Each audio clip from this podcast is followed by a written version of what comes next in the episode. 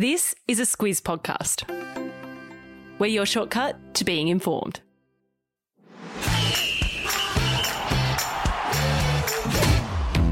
Good morning. This is Sport Today, your weekday sports news podcast that puts you ahead of the game.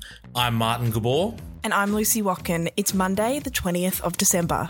In your Sport Today, the Aussies close in on an Ashes win.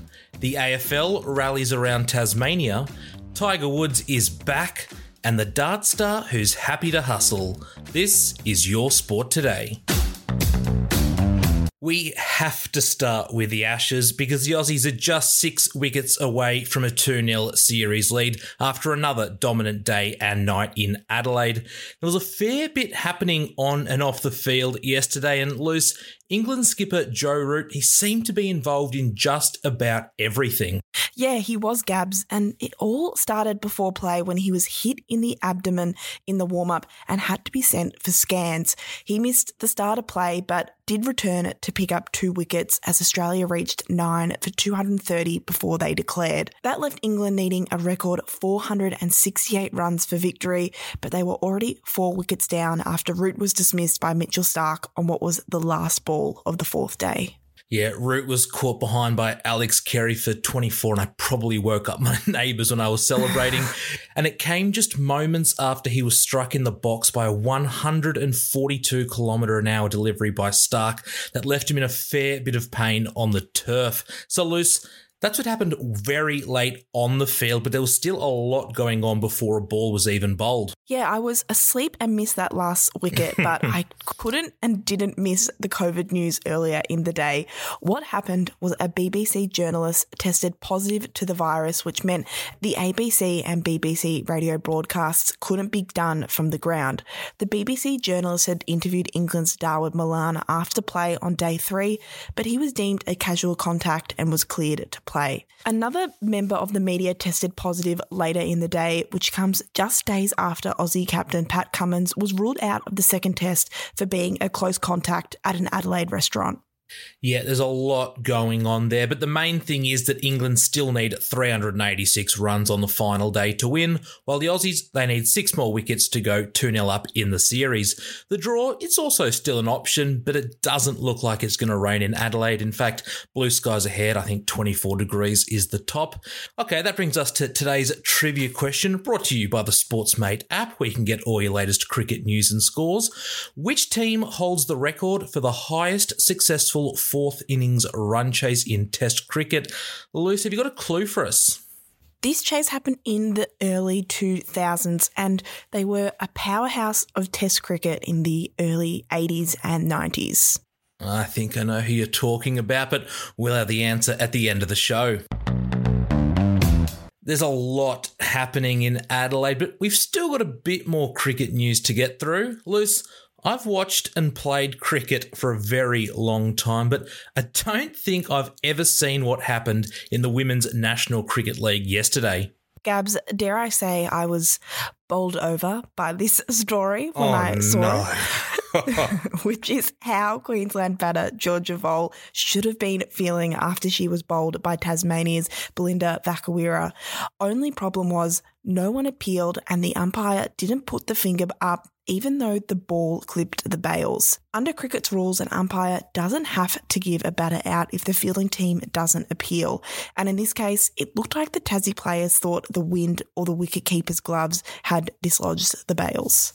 Well, you were bowled over. Fair to say I was stumped when I saw this one. Uh, Luce, this is the complete opposite of what happened to Indian player Ravi Ashwin a bit earlier this year when he was bowled against New Zealand in a test match. He reviewed the decision, but he wasn't so lucky and he was given out. I've put a link to Voll's non dismissal in the episode notes, so make sure you check that one out. AFL clubs Hawthorn and Richmond are going to play a pre-season game in Tasmania next year, and that's to raise money and show support for the region after six children from a Devonport primary school died in a tragic accident last week. More than a million dollars has already been raised to show support to the people affected, and now the AFL is showing its support to a state that loves the sport. The reason the Hawks and Tigers have been chosen is because Hawthorn plays a number of games in Tasmania each season, while Richmond has strong ties to the region through club great Matthew Richardson, who is from Devonport. The Kangaroos, who also play games in the state, have said they'll also provide some support. The tribute match will be held at 1 at 10 pm Australian Eastern Daylight Time on Saturday, March 5th. The AFL, they're also going to hold a fundraising event before the game to raise money. Let's talk some golf because Tiger Woods, he's back. Woods is playing for the first time since his car crash in February, and Luce, he's doing it with one of his biggest supporters. Yeah, that's right. Sam and I were just talking about father son duos on Friday, and you can add the Woods family to that list Tiger is playing with his 12 year old son, Charlie, at the PNC Championship for the second year in a row, and the early signs are that Charlie could be as good as his dad. Charlie drained some long putts and even had his dad's mannerisms as the pair shot a 10 under par first round to be equal fifth. Tiger said it was an awesome feeling, but said it was also frustrating to not be able to hit the ball as far as he used to after he nearly lost his right leg earlier in the year. Yeah, Charlie's 20 years younger than me, and he's already about, oh, I don't know, 100 million times better than I will ever be at golf. The second and final round of the father son event is going on as we record this, and the Woods family have got off to a great start. And of course, in true Woods fashion, they are both wearing his trademark red. If you live in Sydney like I do, then you'll know there was nothing wintry about the weather this weekend. But up in Europe, the conditions were a bit more favourable, and a couple of Aussies enjoyed plenty of success as they prepare for next year's Winter Olympics. It was pretty wild weather in Melbourne yesterday, Gabs, but I can confirm there was no snow. Thankfully, there was plenty of that in France, where Australia's Jakara Anthony had a huge weekend, winning both the singles and the dual dual moguls at a World Cup event.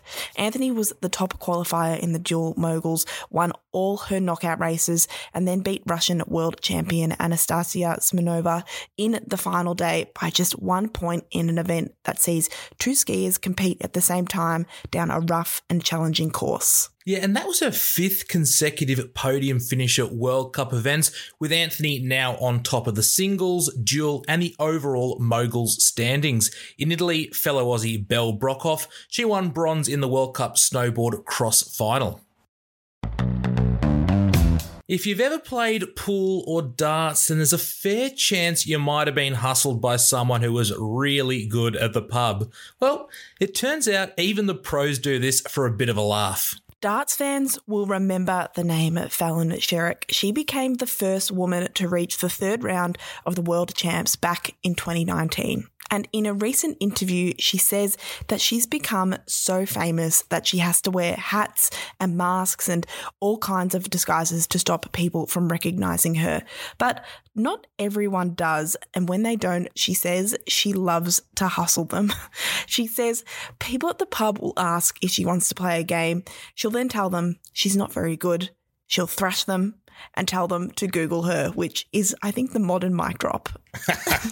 it absolutely is. Don't worry though, she's only betting five pounds on these games, so it's not too unfair on her unsuspecting victims.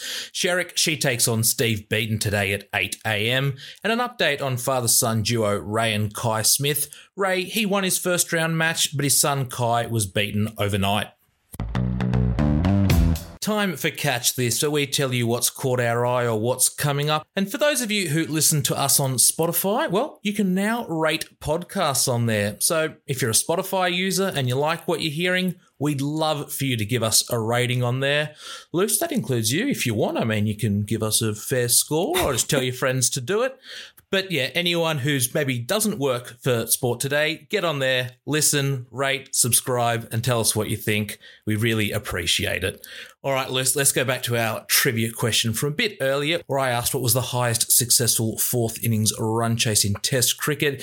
You said this team was a bit of a powerhouse. There were a few. What's the answer? It was the West Indies who scored 418 against Australia in a 2003 to win. Yeah, they lost seven wickets in that run chase. That's a pretty fair effort. English fans will be hoping for something even better today, but us Aussies, I don't think we're going to be cheering them on. All right, that's it done for us today. We really do appreciate you for listening. Luce and I will be back tomorrow. Catch you soon.